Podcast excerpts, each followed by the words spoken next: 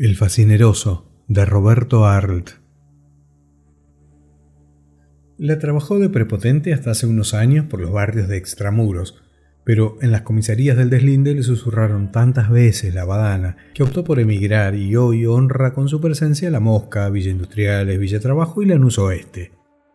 Pinta brava. Si es hijo de extranjeros, tiene la pinta colorada como Juan Moreira, que era pelirrojo y tenía ojos verdes si es criollo, parece tallado en madera claroscura. Gasta sombrero mitrista. ¿En qué fábrica se cortan esos sombreros, ahora de exclusivo uso para maleantes? Porra panzuda en la nuca, camiseta con franjas, alpargatas y faja. Conoce a todos los receros. Fue él también peón de playa alguna vez y después se junfió. Desde entonces no trabaja. El robo le gusta poco y a un trabajo de escalo con fractura prefiere el de alevoso golpe de furca y la puñalada trapera, que se da para robar 50 centavos y medio paquete de cigarrillos Brasil a algún pobre turco que trabaja en el Dock Sud. Lo pudrió la civilización. Él debía haber estado toda la vida en el campo, no haber salido de una estancia situada a 300 leguas de Buenos Aires, pero la fatalidad le hizo orillar mataderos, luego conoció las fábricas de Avellaneda y La Boca, tuvo su carrito, laburó de transportero, se complicó de la forma más estúpida en un robo y cuando quiso acordarse tuvo el manchamiento encima y un prontuario de la cola. Y el alma se le agrió. Los amigos. Estuvo algunos meses en encausados. Aporreó a un guardián, conoció el triángulo, se hizo erudito en las leyes que dan el vuelco a un desgraciado hacia Ushuaia y las horas muertas las pasó jugando a los naipes. En el escolazo se olvidó de la calle y de la libertad. Salió, volvió a entrar por darle dos bifes a un gil, salió, entró por una borrachera complicada con atentado a la autoridad, salió. Lo trincaron sin que hiciera nada y por no hacer nada lo raparon. Le dieron unos lonjazos y lo pasaron para contraventores y desde entonces conoció el fatal trentenario, el retrato en los diarios con las entradas numeradas, los apodos en lista interminable y él, que no había sido nada más que un poco prepotente, adquirió fama de guapo, de peligroso y de maleante. En este giro por las seccionales Conoció ladrones, asesinos, furquistas, viaveros, y sin ser lo uno ni lo otro, guareció en su rancho de Villa Modelo o de Villa Industriales a los maleantes más famosos, y albergó a Juancho, y jugó un truco con la vieja, y una vez casi lo apuñalé a sacomano y protegió la fuga del brasilero y hasta le prestó unos pesos al mañoso que luego fue quemado a tiros en un picnic de reos en Vicente López y hasta hizo cuenta en lo de los hermanos Trifulca. Un día lo procesaron por encubridor.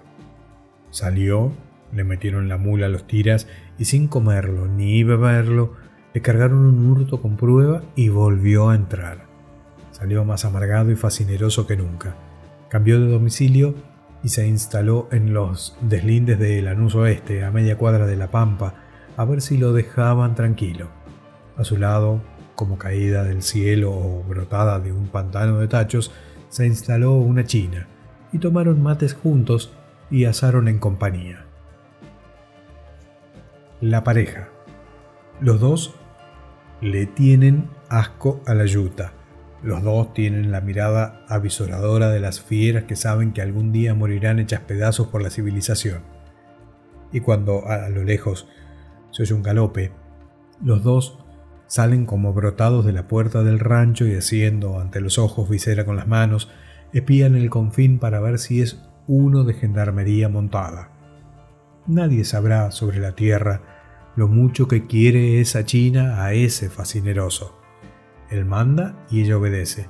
Desconocen las palabras de ternura. Hablan poco. Cuando se van mate se quedan a la orilla del brasero. Él con el ala del sombrero negreándole la frente. Ella con la pavita colgando por la manija de una mano. Desconocen las palabras de ternura, pero cuando se produce un allanamiento, la primera en esgrimir la cuchilla, La primera en tapar el hueco por donde escapó el perseguido es ella.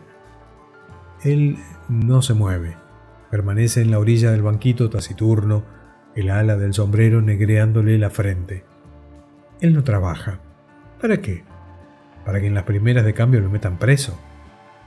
La China sí, sale, se las rebusca, engaña a algún infeliz de Doksud, le saca la quincena o arrebata al descuido cualquier cosa de la puerta abierta de una casa, pero para la hierba y el asado siempre trae.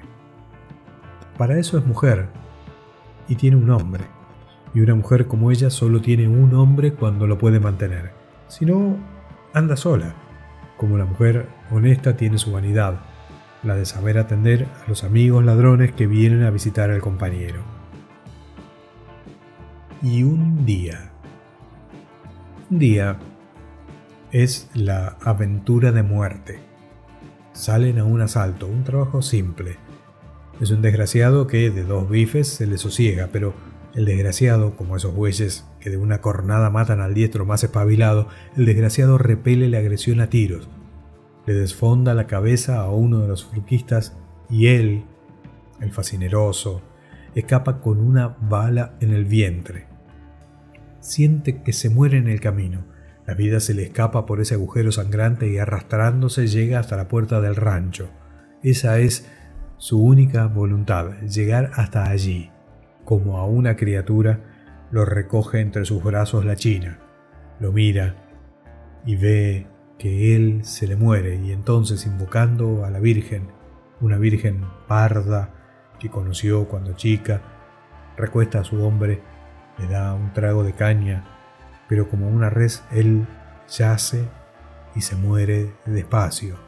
Se muere con la mirada fija en las crenchas negras de esa mujer oscura que como una deidad pampa está a su lado confeccionando ungüentos. Y cuando él muere, la mujer se arrodilla y reza.